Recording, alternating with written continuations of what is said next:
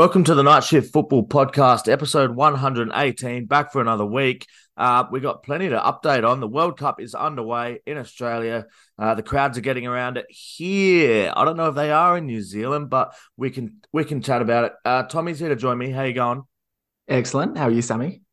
Bloody excellent. Cooper, how are you? Yeah, good, Sammy. Good to go. Awesome. All right we'll jump straight into it. We are going to talk some transfers later, some of the big moves happening in Europe, but just quickly, we want to update. The Matildas have been playing um, first game, Australia Ireland in Sydney. Great to see a packed um, Sydney football stadium, Tommy, but um, a big, big outrage before the game with the Matildas announcing that Sam Kerr wouldn't be playing. No. And look, I would just like to make it known up front.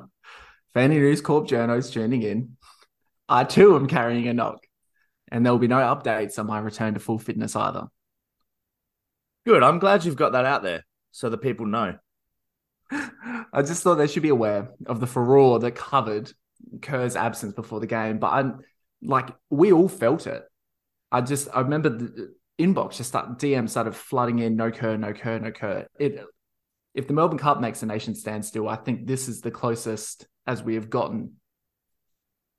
Is there any of that outrage. I guess the argument of I'm seeing a lot of arguments that for me they don't hold any weight of, you know, they just wanted to still make sure people went to the game and they felt like people wouldn't if Sam Kerr wasn't playing. I just find that complete nonsense. Um, is there any justification at all in any of this outrage? No, it's ridiculous. We live in a country where we continuously have we got two sports in in Australian rules football and rugby league where late outs are just part of the game. And probably every second fixture, there's one or two late outs, 60 minutes to 90 minutes before the start of a game. And we've never seen a journalist or, or a, a news corp go up in arms about a late, a late exclusion from a game. So it's just, it's just ridiculous. They're just trying to make a headline again. Yeah. Um, I feel like even at, um, especially with someone like Sam Kerr, anything borderline like that, you are giving you like you're giving Sam every chance possible to be ready for that game, aren't you? You're waiting till the latest possible deadline you can, Tommy. Yeah, for sure. There's no reason that you wouldn't want Sam included up until the point, you know, where you realize that she couldn't play at all. And you're well within your rights to, to you know, withhold that information or to try and control the situation that sees her start this game. And, you know, the the backlash I think comes from the wider sporting public who were relying on Sam Kerr to like be their pin-up girl to get their audience into the Women's World Cup. Like we come from a different perspective where we're always going to be interested anyway because we're football fans. But when you're like a journalist or a packer journalist, you've got Sam Kerr locked in as your number one gal. You want to make sure that she's playing every game so you have stories and stuff that you can lead with. And I think you've seen the week that's passed, the story that's consumed, you know, News Corp and other kind of media outlets like that has been the the reluctance to release the information about Kerr's injury because they've got a space now where they had no investment in the game, but they wanted to be able to talk about it to get the clicks. Yeah. So this is it. This is the story. Yeah, hundred percent. Um, do you want to talk about the actual football? Um, an interesting game, uh, somewhat scrappy at times. Uh, the Matildas by no means comfortable in this one, Cooper. Yeah, um, football in general probably a chronic letdown. Um, it was a pretty average game. You know, we saw New Zealand win on home soil when they weren't expected to to open the tournament, and it was a whole big, exciting thing leading into to a big night for the Matildas. And then obviously, like we've just spoken about, no Kerr, different lineup, could potentially have been different tactics, but scrappy from the Tillies. Um, but opening game of a home World Cup, is there anything more? Is there a more difficult game in in international football? Um, so it doesn't really matter how you win them as long as you do, and it's put them in real good stead given the results we've seen in other games as well. Yeah, it's still 3 mm points at the end of the day, isn't it, Tommy? Yeah, that's it. I mean, that's at the end of at the end of the game. I think that's that was my number one copy paste text everyone as well. That'll do three points. We're off the mark. Yeah. Um, I I was a little underwhelmed with the with the way that we played just uh, I think the consistently missed passes really brought us undone. Um, you know, I thought we were okay bringing the ball out of the back. Ireland employed you know, the feature of the World Cup at the moment, which has been the five at the back, the low block. And so that stymied any kind of attacking threat that we had, unless we were very, very good. But I still felt like we were missing the second pass in the build up. There was a lot of times where Carpenter wasn't hitting him, Raso wasn't hitting them. Uh, Cooney Cross couldn't get a passing game on either. So there's there's definite improvement to come, I think, in the Tillies. Yeah, I think the highlight of the game for me was um, obviously great to see Steph Catley score, got the goal from the spot, but uh, a lot of people uh, rightly hyping up Katrina Gorry's game. Best on ground for me in centre midfield. Without a doubt. Hey, absolute machine, Cooper. Uh, like head and shoulders for mine, best on. Yeah, can we stop doing this thing in games where we give man of the match to just the player that scored? The goal the, scorer, the people it, that like, from the spot too. Are the people that are watching these games actually like that are giving sorry giving these awards out actually watching these games with intent and properly? Like Katrina Was- Gorry was Was, she was heading- given best on yeah best on ground from left Yeah, back? the, the official best on, yeah. Yeah, right. Yeah. I thought Uh, I thought she might have been second best on, but Mm. like The- Katrina uh, we're Gorry not- was we're not saying I'm that saying she had a bad game, but Catley had Gorry a bad was, game, but Katrina Gorry was head and shoulders above the other ten players on the pitch for the Matildas, and I mean the other twenty one on the pitch in general. she was great, and she's such a joy to watch. The way that she she covers every blade of grass, which is what you want from your your box to box deep lying. Yeah. Um, but just I love her enthusiasm in the challenge and the way she's not afraid to get into the face of uh, like the Irish players who are up for it. And they they were absolutely they- up for it. I think they felt that their aggressiveness and their physicality could unnerve us a little bit, but she was a big part of why we weren't sucked into those games. And her and I think Hayley Raso as well, just watching those two team up to like fend off Katie McCabe and the others who were trying to lay in uh, challenges was brilliant. That was such great theatre. Yeah, I'm glad you glad you noted Hayley Raso there, Tom. I was going to say she did. I thought she potentially not her best game on the ball and didn't offer a lot of tackling, but she went at Katie McCabe just as hard as Katie McCabe went at her. And I, th- I mean, I'm watching it right now. Katie McCabe's physicality is breaking teams apart. They can't play through it, and that's what the Irish have come to this tournament to do. So, very well done to Hayley Raso for standing up to it. I'm going to skip forward a week to where we are now. Uh, we'll go back and talk about some of the other football, but the Matilda, we're on the eve of another Matildas game. They play Nigeria tomorrow. As we record, the other teams in the group are currently one all.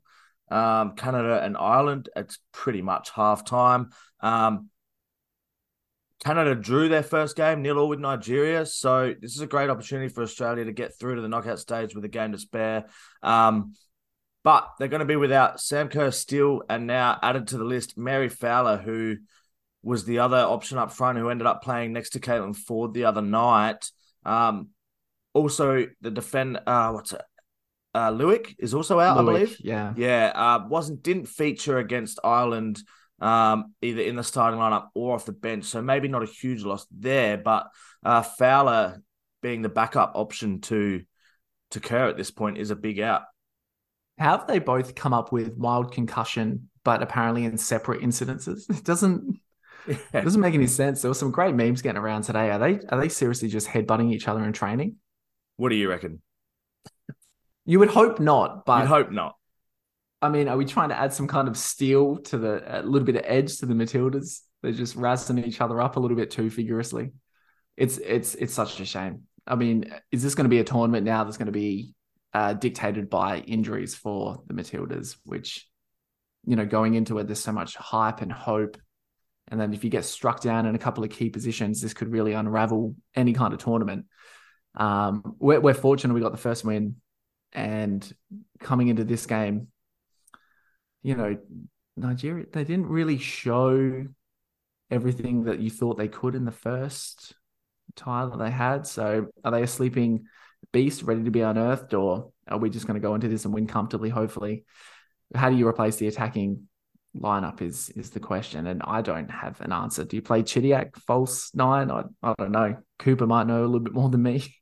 It'll probably be Caitlin Foord through the middle. Um, and they'll just shuffle a few things around, play a few different players out wide, and Chidiac Yeah. might find herself in the ten because of it. Um, I don't know if you have anything else to say on it, Tommy, but I was just going to put a bit of a, a cloud and a shadow over Tony Gustavsson's selection coming undone a little bit with these injuries. Um, Kyah Simon picked in this squad.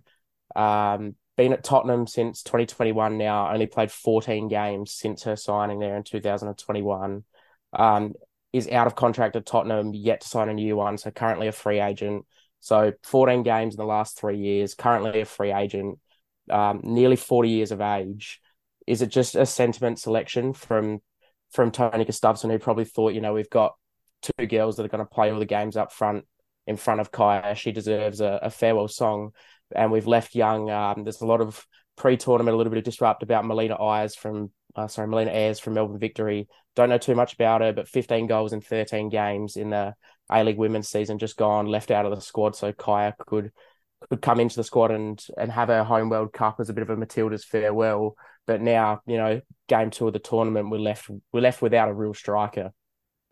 I wholeheartedly agree with you, Cooper, in the sense that it is a sentiment option. And, you know, the track record of Kyah Simon unfortunately doesn't bode well for being a third striker in this kind of tournament. And you do have to bank on whether or not you're going to get injuries to your first team players and then even the backup players.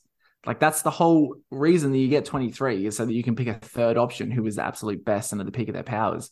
I've always been an advocate for Chelsie Dawber, but that is that's just Adelaide bias, I think.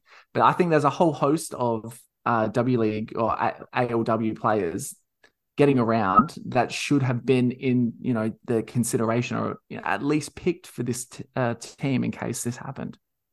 Cool, I agree. Um, we'll move it on.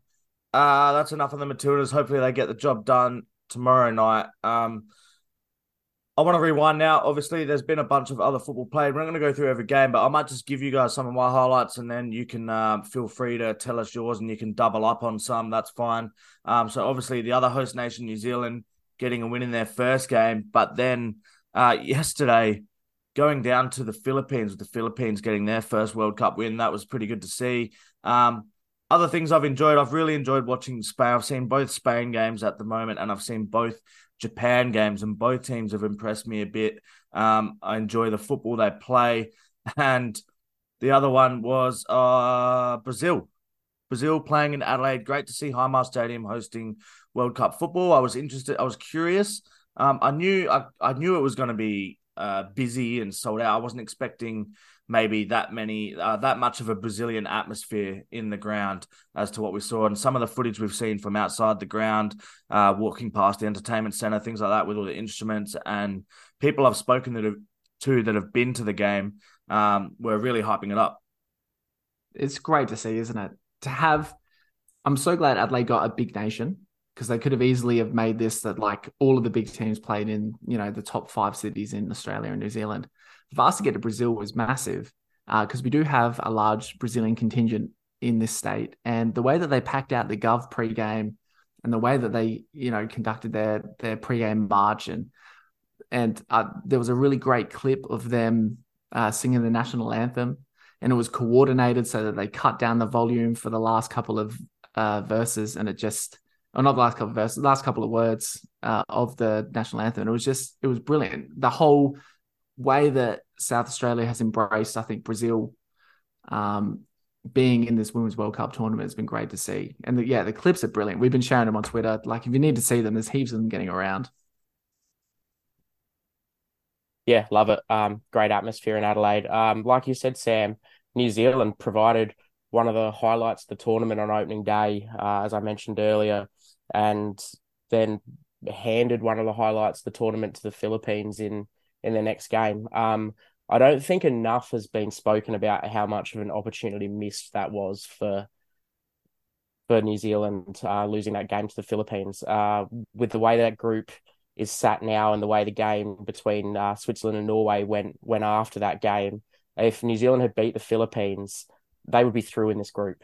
Yep. Um, and now potentially, you know, they've left the door open to Norway, who are last in the group with one point after two games, but get to play the Philippines in this third group game from Group A uh, to jump them if they lose, if New Zealand lose to Switzerland, and all of a sudden no knockout football for New Zealand. Um, yeah, hasn't really been spoken about as an opportunity missed for them, but it's going to be a massive opportunity missed if they don't play knockout football in this tournament.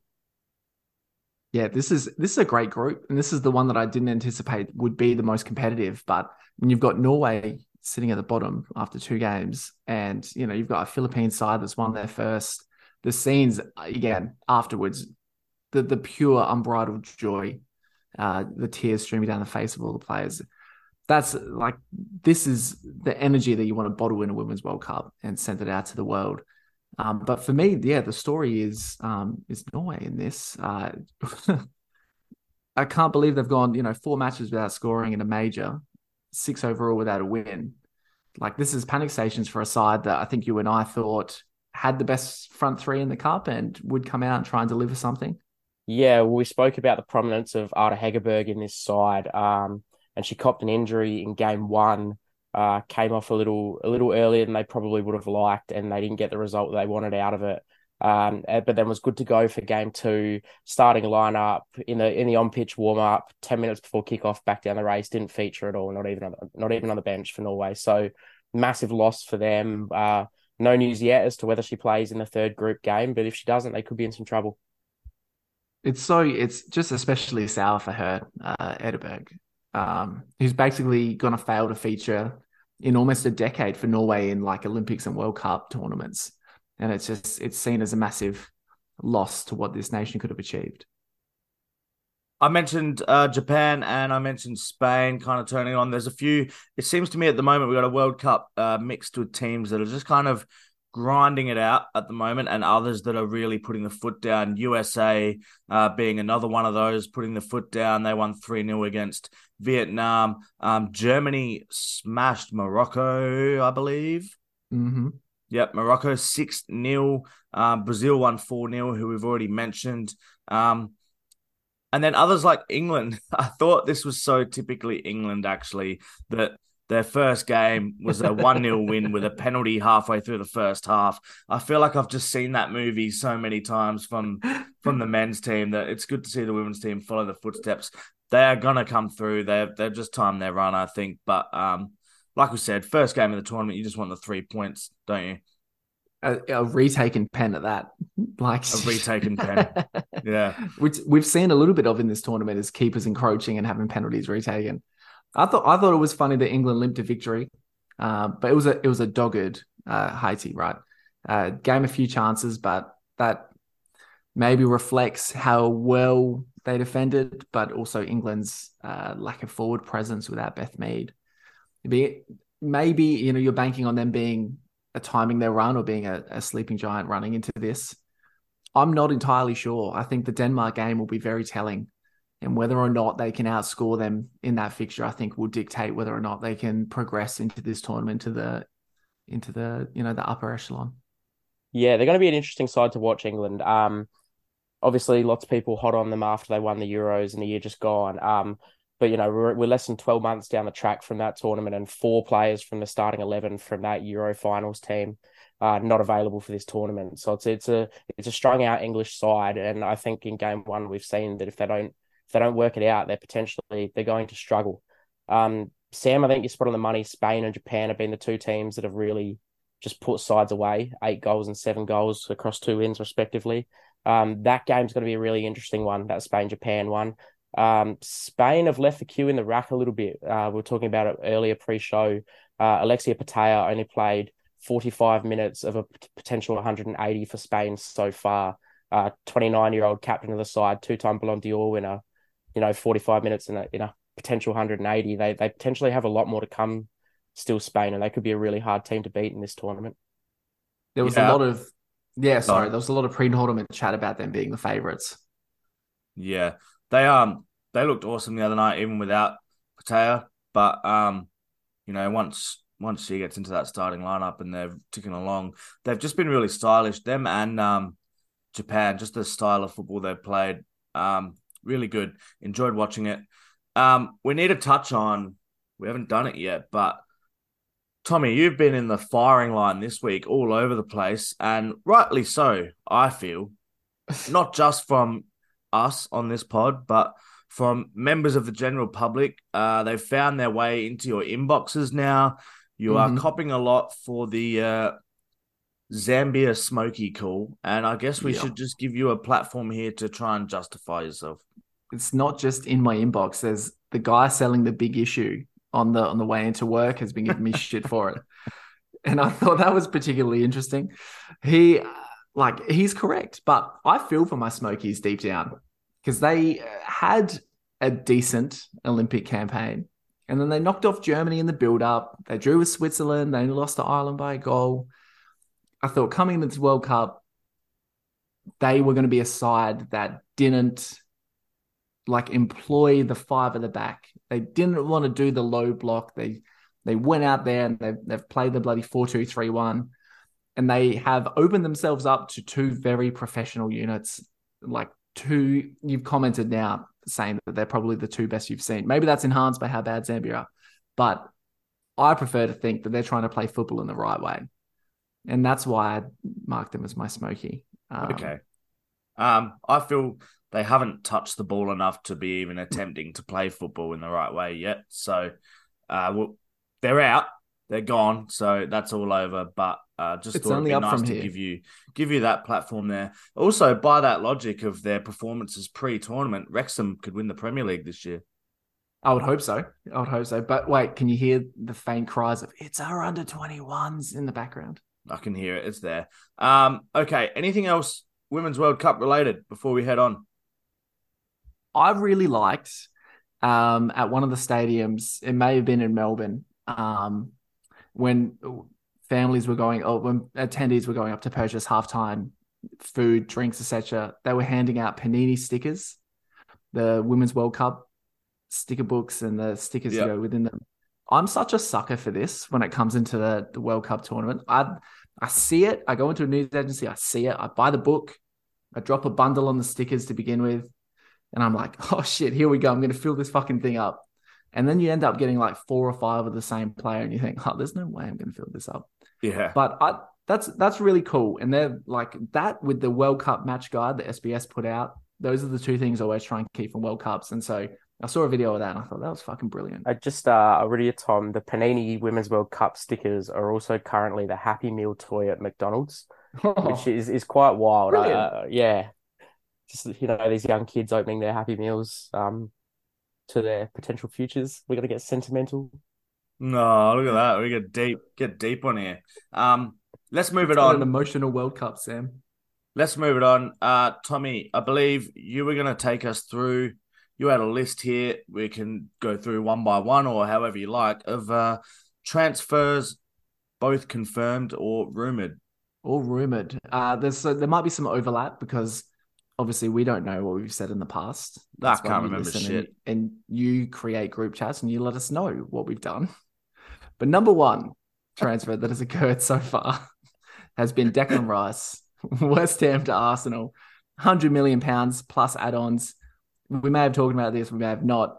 I think we should bundle this in with the Kai Havertz, Chelsea to Arsenal, 65 million pounds. Sammy, how are you feeling?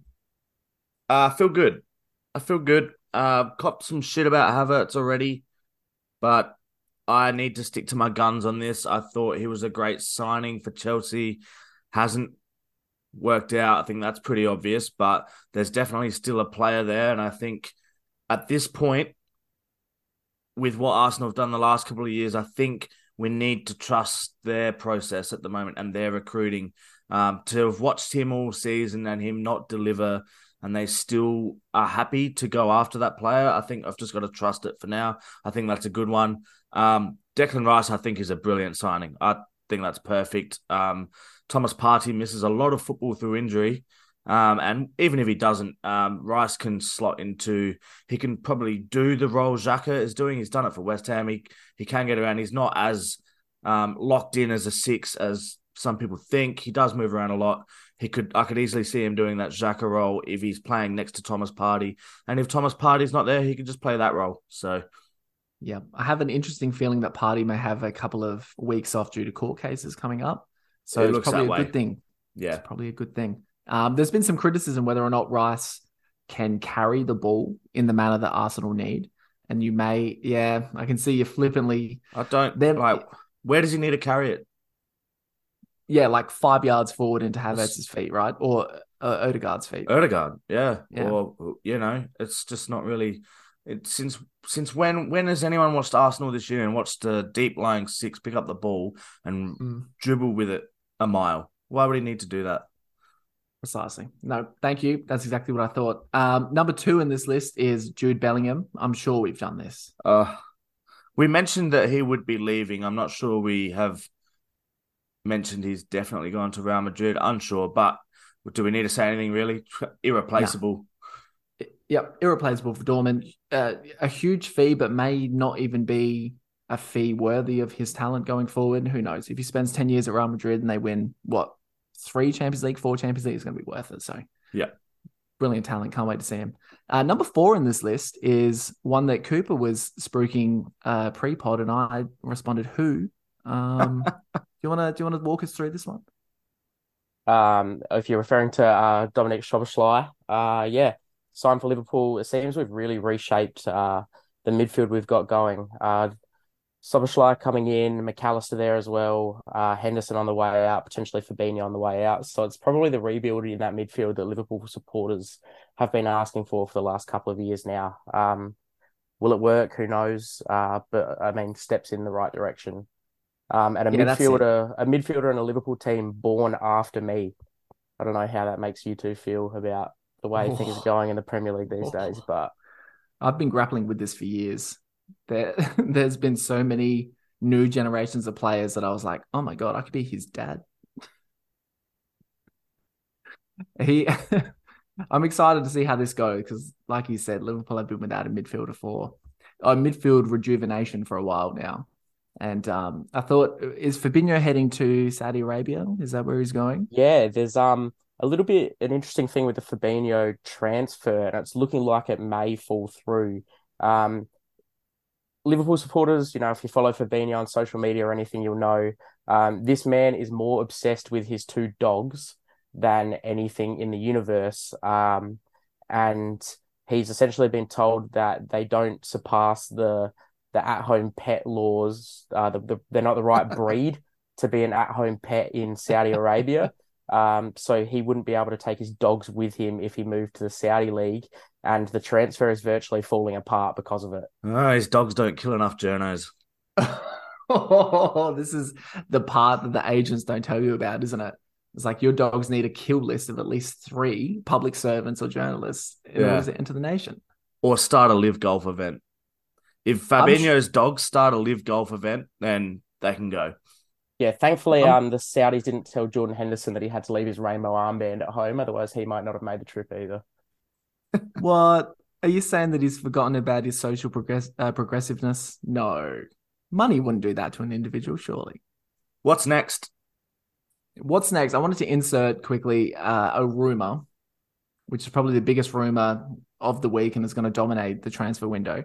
Uh, Kylian Mbappe is going to be offered 700 million pounds for one season at Al Hilal. Surely this isn't real. We're not. We're, uh, this, this can't be. This can't be happening, is it? I'm gonna say it's not. I'm gonna just go out and say it's not gonna happen.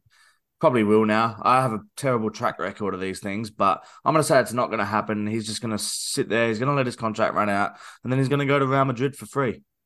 Yeah, well, the rumor with Al Hilal is that they've um, told Kylian Mbappe's agent, and potentially they'll look into it early days about a pre pre end of contract signing.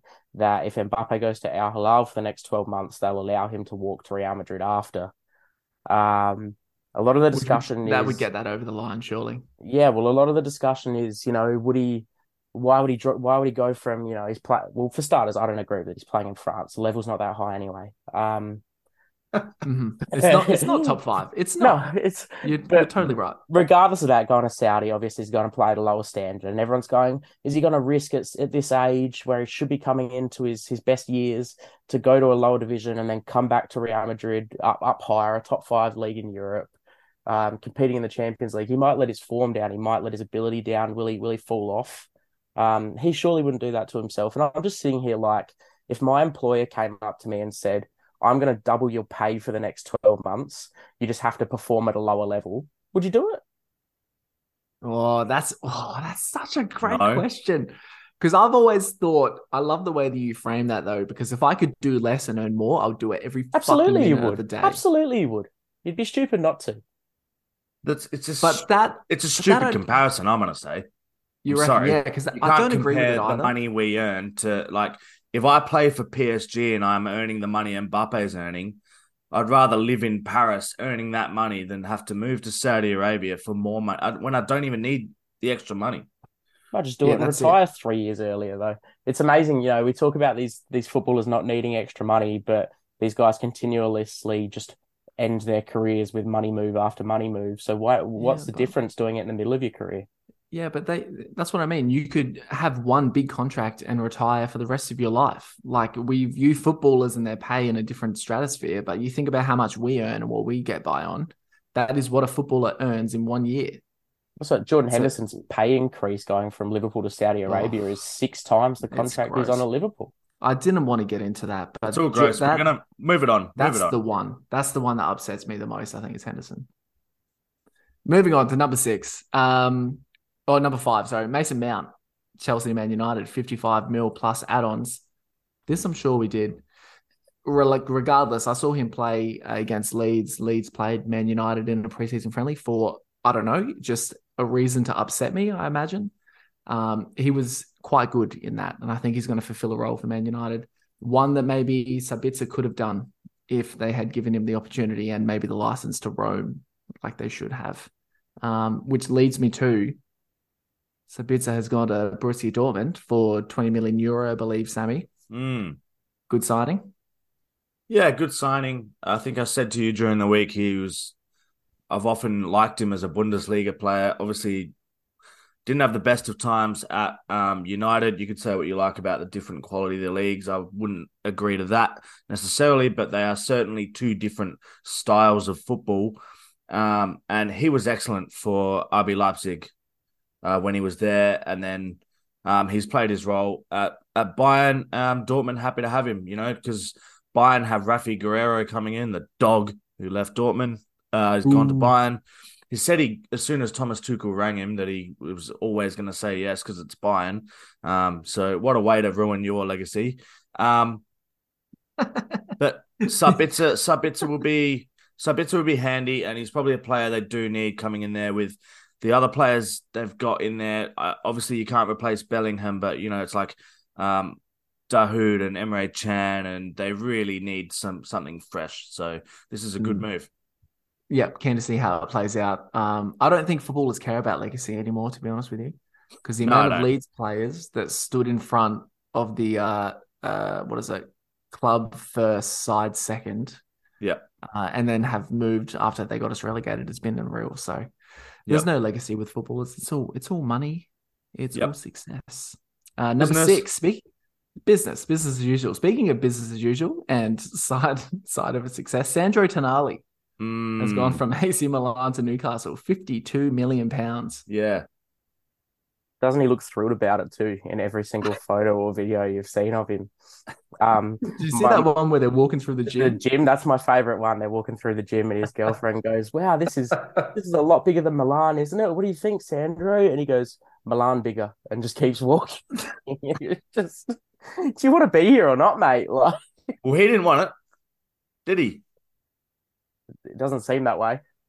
Um, obviously, he, you know, they've obviously had the word with him at Milan that uh, he's they're getting rid of him either way. So take your pick. So he's obviously ended up with Newcastle. Um, I don't know in these situations how much. Obviously, a player gets final say, but you know, if a club doesn't want you, you're gonna have. You may as well go. You're not to stick around at a club who doesn't want you if you're to be pushed out like that. Um, especially a club like Milan at the moment, who we did talk about towards at the end of last season. They sacked Maldini, um, and they sacked the other guy. So they lost. They've sacked a sporting director and football director with no intention of replacing them. Um, they're just gonna the invest the American investment group's just gonna run the club um, as a bunch of yes men without anyone kind of kind of standing up to them, which Maldini did, and Maldini put together this squad, and Tonali was a big part of that squad, and he was a mass. He was like one of he'd be in my top five current players easily Mhm. um, just due to how much he was he was proper like bleed red and black, a proper Milan footballer who loved the club and wanted to stay, I'd say, um, but has been forced out and off he goes. So I'm sure he would do a good job for Newcastle. He looks a brilliant player. I keep telling people he's a bit of a hybrid between uh, Pirlo on the ball, Gattuso off it. Um, Oh, what a combination, dude. he is obviously not that levels of talent yet. He's still pretty raw. He's rough around the edges. He will get the odd red card, um, but he's still super young. There's a there's a talented player in here for sure. Oh yeah. And if you put him in a midfield with uh Guimarães and uh Joelinton, that that looks world beating all of a sudden. Yeah, It has to be Um, uh, the ultimate football slap across the face to be moved on by a club that you love in AC Milan and be replaced by Ruben Loftus Cheek. Oh, Ah, yeah. Um, we're not going down this road. We'll leave that. no, no RLC hate on this pod. We've copped that before, and we won't do. we won't go down that again. I will. Will actually say I do think Loftus Cheek will do a. He'll he'll he'll play a role. He'll be okay. Um, it's just you know like the rumored, the rumored and confirmed signings of players that Milan are able to get with the money from Tonali is like that's all well and good, but it just feels like a bit of the soul has been taken out when you combine Tonali with Maldini's axing. Mm. No, definitely, and you need that when you're trying to enforce a club culture. Um, I like what you said about the American investment. I'm very concerned that Jordan Spieth and Michael Phelps are going to be calling transfer shots in a couple of years of Leeds. Could happen.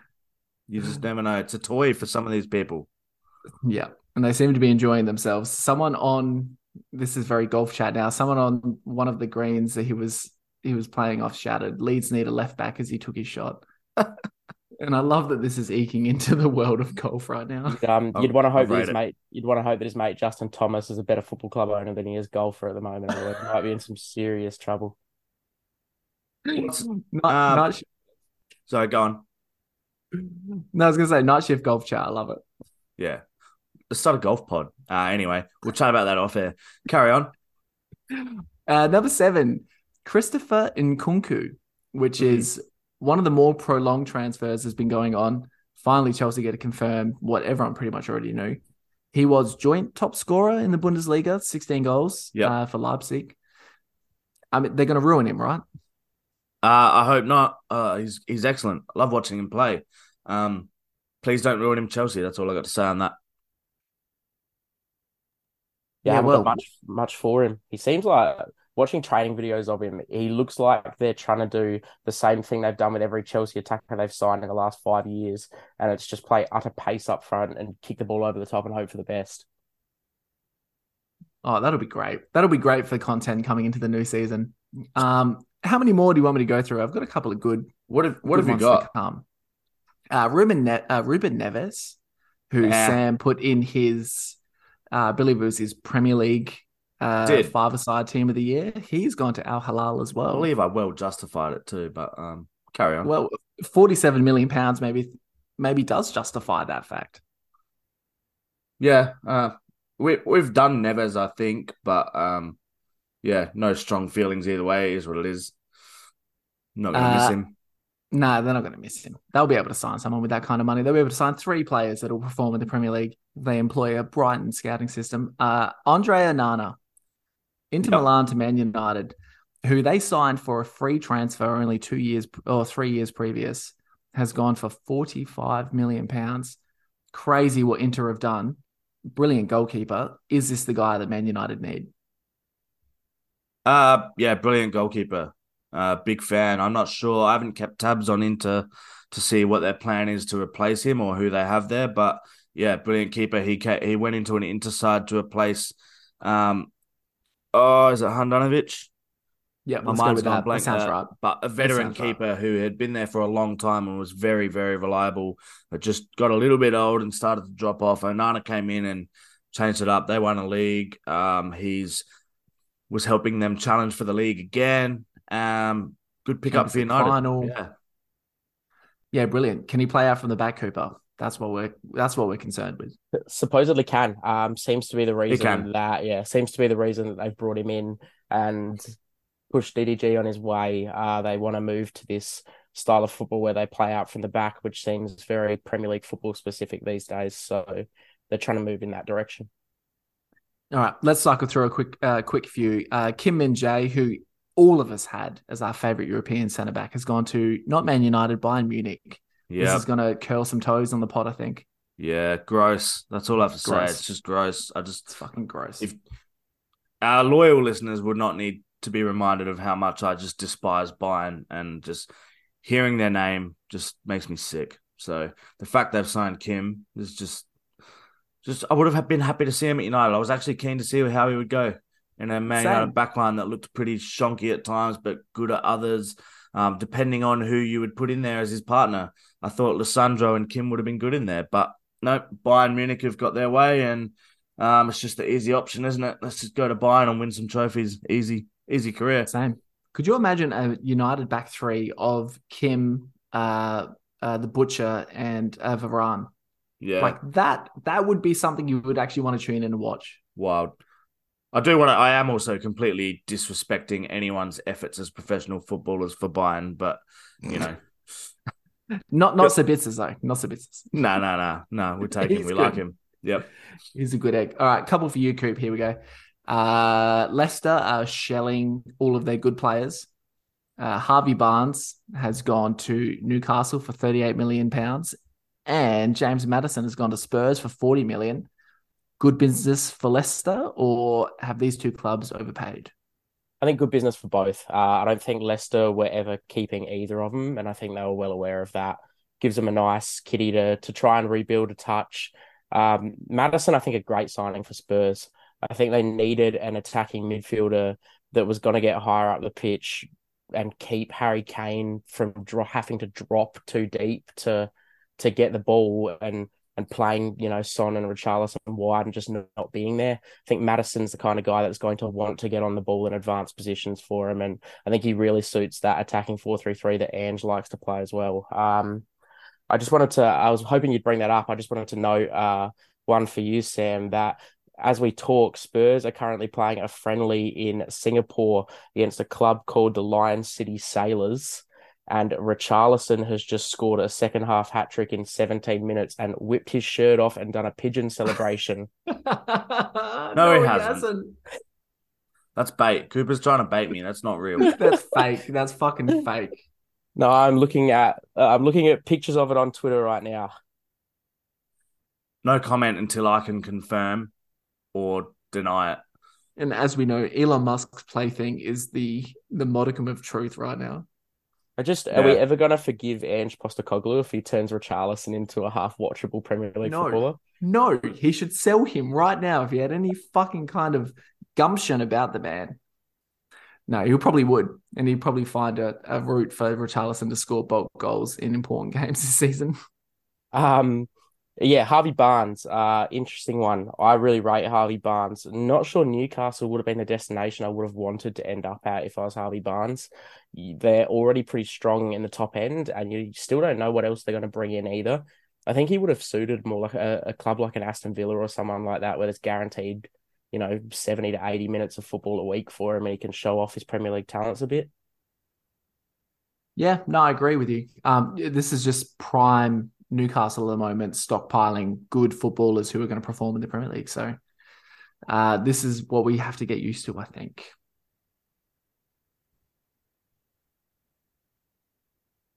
Next. Oh yeah, we're still going. I've got, I've got Well, one. what have you got? I've got well, a couple good more. Um, uh, Timber, Jurrien Timber, Ajax to Arsenal, Yeah, thirty-five million. Not bad, not bad. we we did talk this one. We can move on. Lucas Hernandez, I thought was an interesting one from Bayern Munich to PSG for 35 Mm. mil as well. Uh, he was Bayern's record signing at one point, and to ship him off now to the Qatari owned is an interesting option. I think. Do you know more about who they're going to replace him with, or Uh, not a clue at this stage, but um, he's the he's the shite Hernandez who's always injured as well. So I just I Um, just wondered if at any point in his career again after this move that he's going to actually want to pretend to be a real professional footballer again, or is he just going to keep jumping to these clubs that win leagues for fun and he's got no effect on it all? yeah, well, surely it's better than moving to the Saudi, right? Surely. it is. Yeah, I guess so. Um, I'd want I'd one final point for you, Sammy. go on. Tyler Adams is back in training for Leeds United. And Is he is he getting is he no he was running on a on a football pitch with boots on is he getting fit to leave and look i know There's not. I mean, there's few people who listen to this pod who are, who would care about championship Leeds. Few people who listen to this pod. There's a more rounded point to this outside of our listener base. Yeah. Wouldn't it be nice in the modern era to have a player driven by like a goal other than money and to like consider I was part of the reason this team fucking failed and got relegated. And you know what? I'm going to stick around and I'm going to contribute back, bringing Leeds to success. Sure. Is that is that It's not a good answer. sentiment? That's it's not- a good sentiment. I'll let you have it. Um, Who, who cares? yeah, he may well be getting fit to leave, but that's that can only be a good thing for Leeds as well, can't it? If I was an No. international footballer and I was stuck at Leeds fresh off an injury, I'd be doing everything I could to get myself out of there. So I assume so. Well, no, like I think it's like Cooper's Cooper's a mercenary, clearly. because I also think if you, well, depends on how you look at it, but I think if you want to leave, like me personally, if I wanted to leave, um, I'd want to be performing and I'd want to be fit and playing at my best. I wouldn't want to be sulking and hiding off the park. Good. So you want Leeds to come back up, is what I gather from all of that. I want Leeds to come back up, sure. yeah. If you want to take Yeah, that out of it, Leeds. sure. Let's go Leeds. Let's go Leeds. Uh, Messi, Messi, Sammy, Messi. Yeah, we'll finish on Messi, I think. Um, big week. Had his debut for Inter Big Miami. week. Uh, came off the bench. I believe he's also started a game since then as well. He started a game today or this morning. Uh, I don't know. I don't watch American football, but uh, he came on, scored a free kick, 94th minute, as you do. Do we care? That's my question. Does it Uh, matter? I think it's a cool thing that happened just to add on to the resume of the guy, but um, not that it needed it, but it is just another little stepping stone, isn't it? yeah, but why? Why is it cool? Is it cool because LeBron James and Kim Kardashian's in the audience? Like, what? Look- what are we watching anymore? I don't know. I just think it's fun. I like what I liked the most was the idea that um, you know, you could just be some pretty fairly mediocre footballer bumming around in the MLS and you all of a sudden you're playing with Messi and you're hugging him after he scores a free kick. You know, that's pretty that's a pretty big deal for I think a lot of guys. Look, Yeah, it's I, a- look, I can't disagree with that. No, it's an interesting one. Um, it seems like they're going to end up as probably like a little bit of a, a destination club within within the states now. LAFC had sort of opened themselves up as the team that people wanted to go and play for uh, in the MLS, but it seems now a little bit like potentially um, Messi there, Busquets there, that they might be, you know, more of a destination for people to finish careers at. Is that what the MLS wants? Because I've always had this theory that when Australia rejected the idea of aging marquees, but like league wide, that our Socceroos performed better. And you're looking at a US men's national team that didn't make the last World Cup. And so I'm wondering if this is actually a good thing for American football. Yeah, who knows? Um, I'm not. I'm not really. Sh- I haven't thought about it enough to give you a good answer there, but They're um, doing they're doing good things over there. I mean, they're having successes that that we wanted in football. I mean, well, they had this the the US Cup that they have going on in their football at the moment. We had LAFC play against LA Galaxy the other day, um, end of last month, I believe, and it was like eighty seven thousand people. Look, that-. Like, I don't. I don't like any comparisons between what like what goes on in America and what goes on here with football. I think it's just too obvious a connection to make, and we make it because A League and MLS. Uh, but like the just the sheer funding and population and size of the country alone is just we we cannot match that. We can't possibly match that. This is the country. It's like the home of you know commercialism and capitalism. We can't compete with what they have to offer there. So, um, you know, how much does it grow? I don't know. How much do I really want to? Am I going to start investing in it or caring about it? I'm not sure either. But, um, you know, it's just fun to see Messi score a free kick in the 94th minute, isn't it? I hope so. But that's what I'm wondering. Next season, do we have to start covering Saudi Arabia and the MLS because these are now the prime destinations for players? Well, depends how much they want to pay us to. yeah, pay us. Don't kill us. We might leave it there. I think that's a good place to end it. Um, Matilda's play tomorrow night against Nigeria. Just quickly, a score prediction from you both. Oh, I'm really Uh, hoping we win. You going first, Tommy? Yeah, that's it. I just hope we win. I don't care. As long as, That's as long such a we win. weak, no score at all. That's such a weak prediction. Cooper. I can't open myself up anymore. Yeah, I'm gonna go nil or draw. Okay, Oh. well, all right. I think, I think the Tillies win two 0 but I wouldn't also be shocked if the Nigerian goalkeeper scored four because she's a smoky to score four. I heard so. I Um, read that too. Yeah, good stuff. All right, we'll leave it there. Uh, keep getting around it. Thank you for listening. If you got this far, we'll uh, see you next week. Thanks, guys. Peace, love.